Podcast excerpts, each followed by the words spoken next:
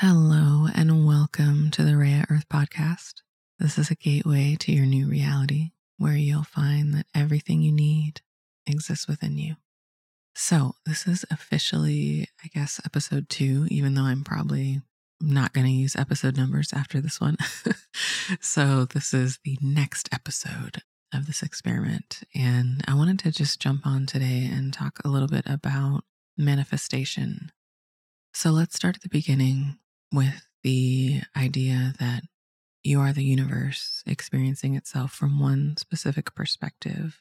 And I think from that point of view, manifestation becomes really interesting because, you know, if you truly believe that, if you let that idea sink in, you are the creator and the created, right? So a lot of kind of manifestation gurus talk about letting go, releasing the need to control your creations and the outcomes. Just ask and you shall receive, right?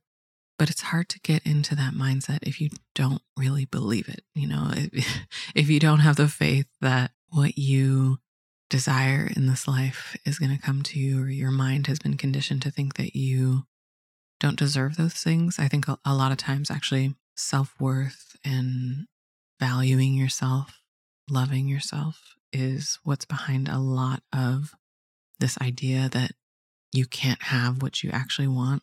And that's a subconscious program I think that runs through all of us. It is it's it's one of the core programs I think that that we all experience throughout our lives.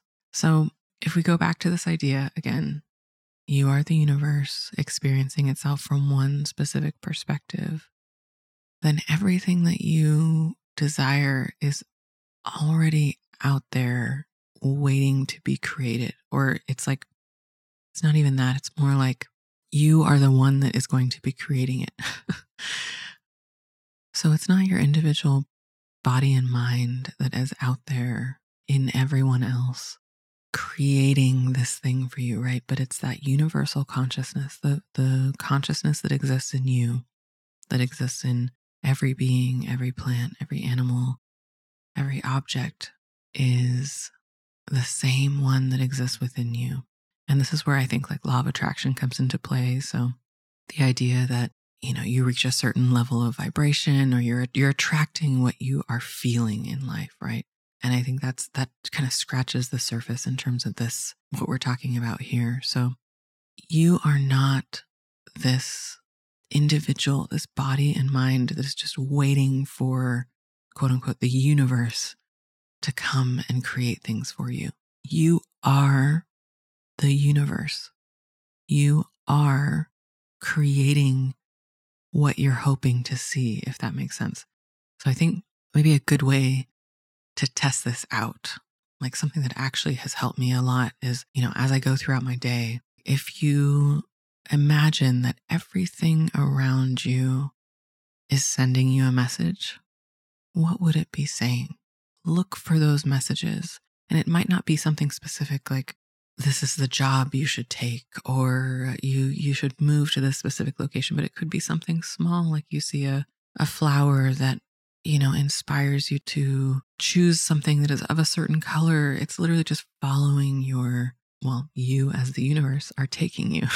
so I think with any kind of manifestation or creation process, the main thing is that it's it's hard to really create anything if you don't believe that you can create it. So belief is truly the, the most powerful tool in your mind. And the thing that has probably helped me let go the most is that idea you are the universe, right? It's probably counterintuitive because, in a sense, I'm convincing my mind that I control everything, which I think is, is, you know, that can also be an issue in terms of trying to get your mind to a place of truly believing something, truly letting go. And to do that, you kind of have to convince it that it has control. So I'm I'm tricking my mind in a sense because you know I've been conditioned just in this body and mind to want to control the unknown, to want to control kind of everything in my experience. And, you know, a lot, that's where perfectionism and, and all those things come into play in terms of I, if I don't see this thing exactly as I imagine it in my mind, then I have failed. And you find these opportunities to kind of prove yourself wrong. It's really this weird cycle of conditioning. I think that starts at a very early age to, you know, seek approval from parents, teachers, friends. So, what I'm trying to say is long term, you know, this idea that you as the universe are actually controlling everything, anything that comes into your life is something that you, the universe, not your body and mind, have created. So, you know, there's no need to worry.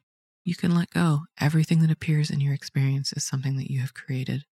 And it's this, it's this like short term kind of hack for my specific brain. Maybe it'll work for you because my brain has created so much resistance around letting go, releasing control, um, trusting anyone else, trusting anything.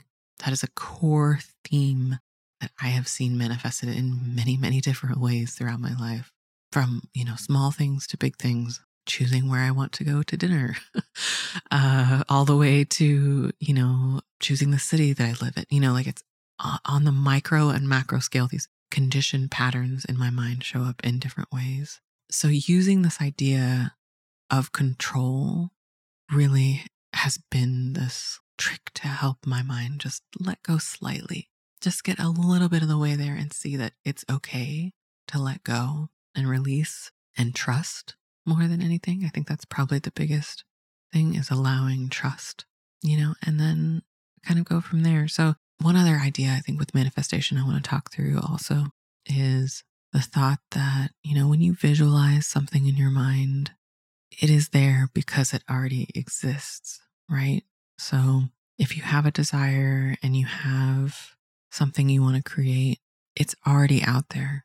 You're seeing a possible future that will occur. And all you need to do is direct your attention to that possible future to see it manifest in physical reality. But your body and mind are not the ones that are actually bringing it to light, right? You're not creating something from nothing. It already exists. Whatever this thing that you want, whether it's an object or an experience or a specific situation, again, it all comes back to this idea that you are the universe experiencing itself, right? So that is the core of everything. You have to truly, truly believe that statement. And then, of course, everything that you can imagine can become reality, right? It's more like kind of tuning to this possibility, right? You're not building that, it's there, and you're just kind of looking.